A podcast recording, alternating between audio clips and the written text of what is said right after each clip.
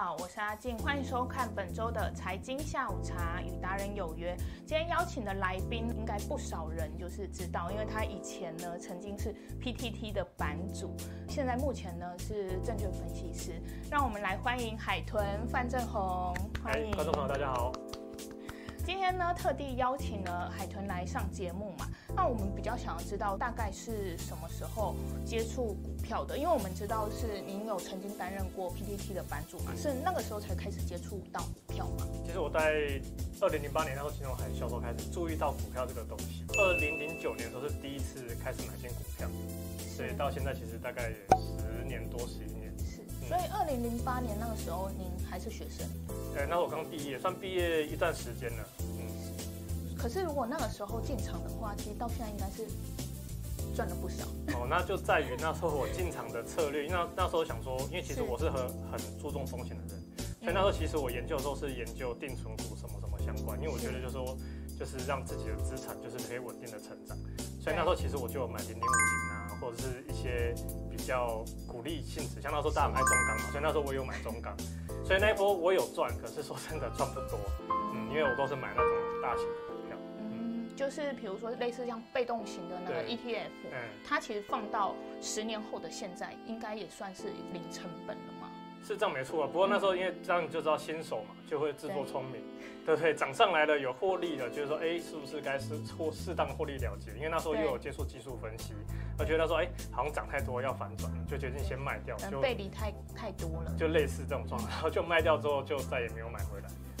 就是您有曾经担任过三年的私募基金的操盘手，嗯，那这部分的经验要不要跟大家分享看看？那时候我是在二零一二年的时候离开证券业，然后去考分析师，然后考到之后，在二零一四年年底的时候进入一家，也不能说是私募基金啦，它就是一个私人的资产管理公司，我就一家所谓投资公司去帮人家操盘。然后那时候操盘的时候，大概都主要是做所谓的外汇、外汇期货为主。因为那时候我大部分都做技术面嘛，所以那时候就是去那个公司里面，就是大部分就操作欧元啊，或者是英镑啊，或者是澳币这一类的。那但是在那公司待只是待了半年，那原因呢，当然就是人家说我跟老板不合，或是公司有问题这一类，那我就不多讲。希望这个老板还活得很好。后来呢，就回家自己操盘一段时间。然后后来就是有一个朋友，因为他自己有关联自己家族的资金。然后他想要找人帮忙分担这个资产的风险，然后就找我去帮忙操作。那我操作的方向就是从外汇期货，然后扩大到原物料商品。在当私募基金操盘手这段两年多到三年时间，大部分都是做外汇跟商品期货去做。嗯，所以那个时候股票反而接触的比较少。其实那段时间因为几乎纯技术分析，所以股票几乎都没在看。然后台股大家有做台指期，但是基本上都是只有做指数。可是，如果帮人家类似像这样是算是代操吗？这样可以可以算是，可以算是，就是算是比较私人性质的代操，风险啊，或者是压力不会很大吗？因为对方愿意把钱交给我操作，一方面是看过我操作之后，他们是觉得我的风险控绩效，绩效跟风险控制，他们是觉得可以信任的，嗯，就是可以接受，嗯。他只是说很可惜啦，因为后来的我说第二第二个朋友嘛，那个大部分因为家族的人不希望把钱给外人操作，所以后来又收回去。我朋友那部分其实他自己就就是一个操盘手啊，他自己就是操盘手，那这样不是很奇怪吗？那为什么 他自己操盘就好啦？干嘛要给别人操盘？因为他们家的资金还蛮多的，他自己是认为说就是不要他自己人操作。你说有风险，想要分担风险的意思，想要分分所以他有找几个他信得过的朋友一起处理。是这几年的经验，应该是技术应该会有更上一层楼吧？对啊，特别是操盘的技术，特别是资金控管部分，嗯，因为以前自己操作可能就是几百万在操作，对，哦，但是问题是操作那个是几千万在做，所以那个扛的那个风险，就是你在下单的时候，你的资金部要怎么配置，基本上训练到蛮多。可是因为那个时候好像大部分是期货嘛，比较没有股票部分，对，没有股票。因为如果是股票的话，如果是几千万，应该就要塞很多大型股进去嘛。嗯后来就接触到了技术面，嗯，那所以说，像到目前为止，您的操作还是以技术面居多吗？基本上技术面还是我的主要的一个操作准则，就是因为我觉得就是像打仗一样，你在哪边要进攻，哪边要防守，所以我觉得技术面是一个很好的一个一些位置的判断跟判断。是比较常使用的是，比如说像是指标啊，还是说呃您只有看线图啊等等的？其实我看的东西还蛮多，重点是我觉得。就是要怎么把它整合在一起。像我自己常看，因为像我是比较偏向人家所谓的动能交易，是，就是比如说盘整够久，然后突破嘛，然后发产生那个股票有要上冲的动能之后，我去做介入，追突破这件事情，类类似这一种。嗯、然后但是问题是，就是你要怎么去判断这个突破还是是真是假？那你就要去看前面的技术面的状况。那我比较常用的话，观众有接触我的话，有看那个海神交易室的话，应该知道我就是比较常用就是布林通道。我觉得布林通道很好用，尤其它比如说到上轨的时候，你可能就会知道它可能有有所发动，再搭配价量的关系。对。嗯，PTT 它算是台湾目前呃以股票来说算是非常大的讨论区。那您觉得现在的股板啊，跟以前有没有什么差别？呃，如果说跟以前的话，我觉得啦，就是讲白话一点，就是我以前在管板，因为那时候我在私募帮人家操盘，然后在家基本上就除了看盘就没事做。那我自己除了打电动就看古板，然后那时候就是 有一点宅，对，有点 宅。然后那时候大家应该有知道 PTT 之前有个名人叫做风兰大。然后那时候在 PTT 就在选版主，然后风兰大就就是一直叫我去选去选，然后我本来是有点玩票性质的去选，没想到就选到了，然后自己又是这样就就是责任感比较重一点，那我就觉得既然当了就要好好做，然后在我管板那段时间，因为就真的很闲，所以变成管板的风格就像你看盘一样，就很贴盘的方式在管，所以变成说那段时间还算。管的还算不错吧，看板都还蛮干净，而且大家都还蛮守规矩，不会有人什么，不太有人来乱。因为大家都知道，就是海豚常会光速砍文，就是你发违规文马上就被砍，然后公告文水桶就出来了。是。然后但是现在就当说过了几这段时间，就是大概已经三年了吧？对，差不多三年，二零一七到现在。然后这段时间呢，当然是说比较缺乏管理状况，就是古板比较乱。那但是我必须说一句，现在新上任的版主和龙猫。哦，他真的蛮认真的，我觉得他可以，我真的我觉得我对他蛮有信心的啦。我觉得他有希望把版的管得还不错，所以希望如果你是 PT 的版友，请他多支持他。他发公告文什么，大家尽量把风向就是帮帮他这样子。他有来请教你是不是如何管板？因为其实我们 PTT 版主会有一个赖群。哦，就是新就任的一些，就是很交接的一些。对，很交接。那当然，因为我之前都在里面，然后就是他有时候会会问一些问题，还还蛮认真在问说某些状况的违规要怎么处理，然后要怎么处理比较不会跟板友起冲突，他都还蛮认真在去思考这些问题的。有机会当一个很好的版主，所以大家真的要支持他。好，所以那您会建议，比如说一般的新手啊，可能常常去逛这些像是讨论区吗？我觉得古板现在还是有一些文章可以看啊，在他管理之下，我觉得有变好一点，很多乐色文还是很多了。其实我以前管的时候还是很多乐色文，只是尽量就是降低乐色文的发生频率。因为一看就马上就赶快砍掉了。对，赶快就砍，也不是说乐色文就砍掉，因为重点还是有没有符合法规。对，嗯嗯。然后我就建议新手呢，大家去就最好不要看闲聊区，因为自己的闲聊区最好不要看。因为我自己在新手的时候，我去看闲聊区，我会觉得说我的股票好像不是涨停就跌停，因为里面都是一直在喊啊，一直喊盘，一直喊盘，所以我觉得对新手来说那个情绪影响是非常大的，所以我会非常建议新手不要去看 PTT 的闲聊区，那尽量去看股票上比较多人分享标的，但是标的文又里面又有分，就是真的里面的文章参差不齐啊，就是大家可能要去看一些你觉得。比较有内容的作者的文章哦，他可能发了标的文，然后我觉得你可以长期去追踪他，比较容易学到东西。嗯，是，其实针对股票的话，其实我觉得除了看股板这些，还是要对可能你购买的那些股票，或是哪一档标的，应该还是要更有深入的一些了解，所以还不如去多看一些它的基本面或是产业面吧。当然是这样讲是没错，可是我觉得新手常常最容易遇到问题就是你的战争密度开到最大，你完全不知道你自己在哪里。就是好像说看基本面不错，哎，这个股票买，可是买就跌，为什么？问题是，有可能它技术面不好、啊。我觉得技术面不好、啊，就是不动啊，你要怎么办？你看到技术面好的，你去买，结果它也是跌。结果因为你追高，所以又被杀下来。对，就会类似这种状况，所以我觉得新手最好多看少做了。假设你现在是个医生，你要玩一个开刀游戏，你有可能拿刀就直接上嘛。一定是要念了，先念几年医学院，然后再去实习医生，对对，你才有办法上开刀房。可是问题是你现在股票新手，变成说大家都可以直接拿手术刀上去开刀，那你觉得病人死的机会大不大？嗯，是。您现在是证券分析师，所以您现在算是投顾业嘛？对。为什么我们今天想要做这个主题因为其实之前我们有介绍一些也是证券分析师，那其实比较少讲到这一块。投顾业呢，其实是比较少人提到的。针对这个部分，我比较没有多加的琢磨。那当然可能会有一些人对他会有一些刻板印象。节目上来说呢，我比较想让大家了解说，其实真正的投顾业它到底在做什么？或许跟您所想的可能会有所出入。当然，投顾事业是提供投资建议的公司嘛，那里面的我们可以称为老师或分析师，通常对要有证券分析师的一些牌照嘛。投顾事业的经营的业务的种类其实如下：有证券投顾业务啊，全权委托投资业务啊，或是有一些主管机关核准的有关业务。其实大部分的人呢，可能会有参加某个证券分析师的会员啊，他都是倾向证券投资顾问业务的这一块，也就是第一个。好像您的本业啊是材料系嘛，那材料系好像通常都是去当工程师，可是为什么最后却是走上证券分析师这条路？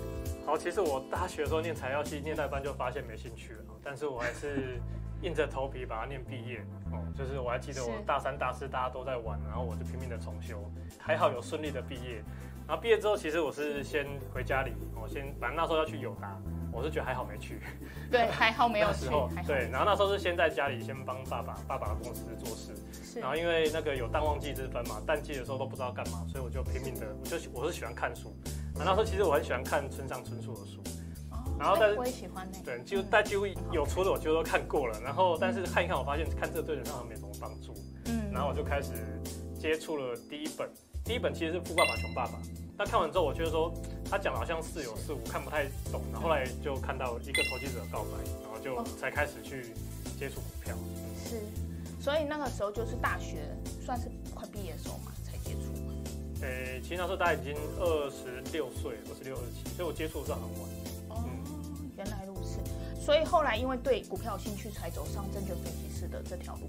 对，因为那时候就是跟我爸做做做做，想说想要自己出去做嘛，就是当营业员。当营业员之后做了两年，觉得好像不太够，觉得自己好像没什么进步，就是进步的速度很慢。想要让自己的能力更上一层。对，所以那时候去考了分析师，然后后来就是刚刚有讲到嘛，进了私募。其实那时候的钱其实一直都还算够用，自己操作都还算够用。但是问题后来就是经历了结婚。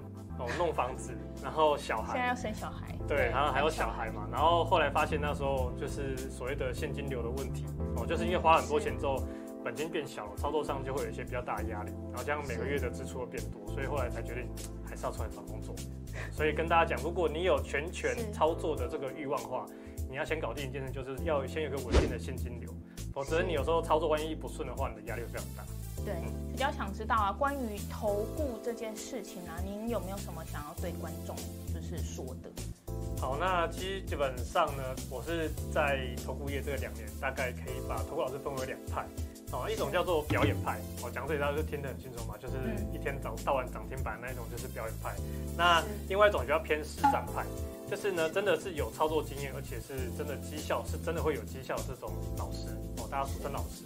那当然，我是觉得说，大家在看这些投顾老师的时候，未免都会怀疑说，这个老师到底是真的还是假的。那我觉得是说，你要长期去观察。当然，有些老师的确有些作风，可能我也看得不是很惯，因为我自己以前对投顾也不是这么的有这个好感。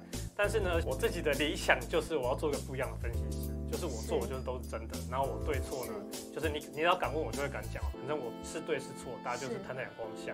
我就觉得说，这个市场上其实呢，开始有这一类的分析师开始在努力的经营自己。那我觉得大家要给这些真的是实战的，哦，真的是讲真话的，然后不说谎的这种老师一些多一些机会。嗯嗯，我代替观众问一题好了，因为观众可能会比较想要知道说，那既然如此，比如说例如实战派的证券分析师，他们操作的绩效就已经那么好了，那干嘛还要出来当证券分析师？也可能是像我一样哈，就是资金比较不够嘛，就是自己要操作的话，资金比较不够，所以大家要留意哈，就是。我万一哪一天我突然消失在海豚交易室这个频道，可能就是我回家自己去操盘，就是 我可能自自己资本够了。是，因为好像就是如果说，比如说经历了买房，那应该那一笔金额就已经非常大嘛，因为你拿出头期款一定是好几百万，操盘的绩效可能赚来的钱，我刚刚说买房子嘛，就已经花了，假设花五百万，然后又结婚，结婚像现在宴客好像也是一两百万嘛，一百万有差不多。百万差。差不多啊，如果三十桌的话，应该也有嘛。然后再来你还要养育小孩，要帮小孩存教育基金，嗯、我觉得这些其实都是很大笔金额的开销，跟当时你可能还没有在结婚之前的那样子的花费是有所出入的。如果你还是单身的话，可能或许根本就不用当证券分析师嘛。嗯，对，就是，当然每个人的原因是不太一样啦，大概可以了解那样子的状况。关于投顾啊，是不是很多投顾以前人家都会说，是不是在坑杀散户？就是所谓出货这件事情。某些投顾可能真的还蛮准的，嗯、就是你会发现，哎，他股票是真的会赚，那你跟进去也会赚。但是它就是它准的原因，可能是因为它有跟主力配合。但是呢，以前那个年代吧，就其实现在也现在我不知道，哈，现在我不知道。对，就是、我认为的，我的认知是以前那个年代，大概民国八十几年那时候听到很多是这样的事情。嗯、但是现在就是变成说，他几次就就让你都赚饱了，赚习惯了，然后你就会下次你也会买嘛。可是问题是主力某遇到某一次要去做出货动作的时候，当然是说这个老师带这群会员，或是他有一些粉丝，就会去追买他的股票，因为股票都很准嘛。但是主力可能就趁这时候刻意的去倒货，就是反而就会所谓的坑杀事件。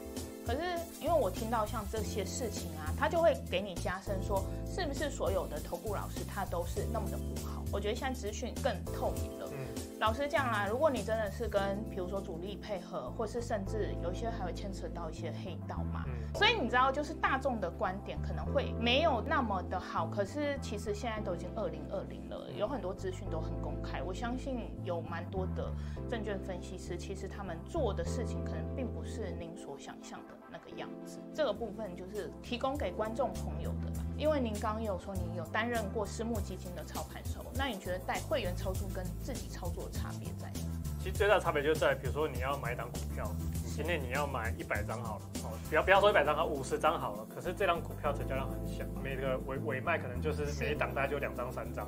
你带会员敲会直接被你敲到，对，直接被你会直接被敲到涨停。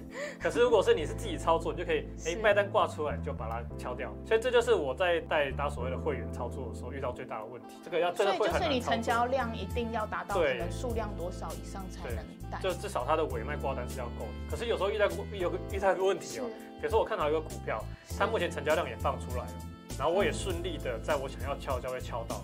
可后来因为他可能就是进入整理，哦，就后续进入整理，他挂单又消失了，结果可能很不幸的呢，他又触碰到我的所谓的出厂价格，我就只好还是只能执行，就变成就会停损掉，对，还是就会砍的价格就会变比较差，就会被我砍到穿价，那我就会 就是可能过十年后可以跟儿子讲说，哎，这根是老爸砍出来的。哦，比较想知道是不是如果说是证券分析师带会员操作，那自己可以买哪一档股票吗？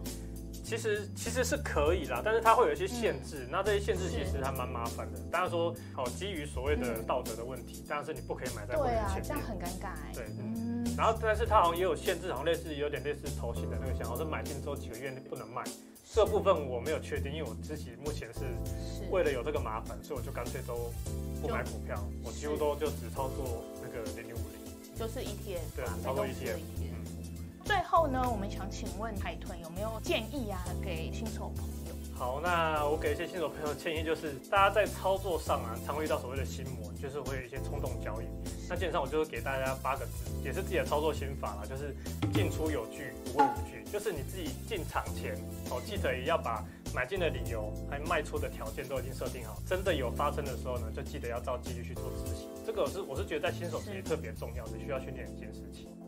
好，非常谢谢他百忙抽空来这边。今天呢，我们的节目就到这边喽。如果喜欢这支影片的话，请在下方按赞、留言并分享哦。别忘了打开订阅小铃铛。我们下次见，拜拜。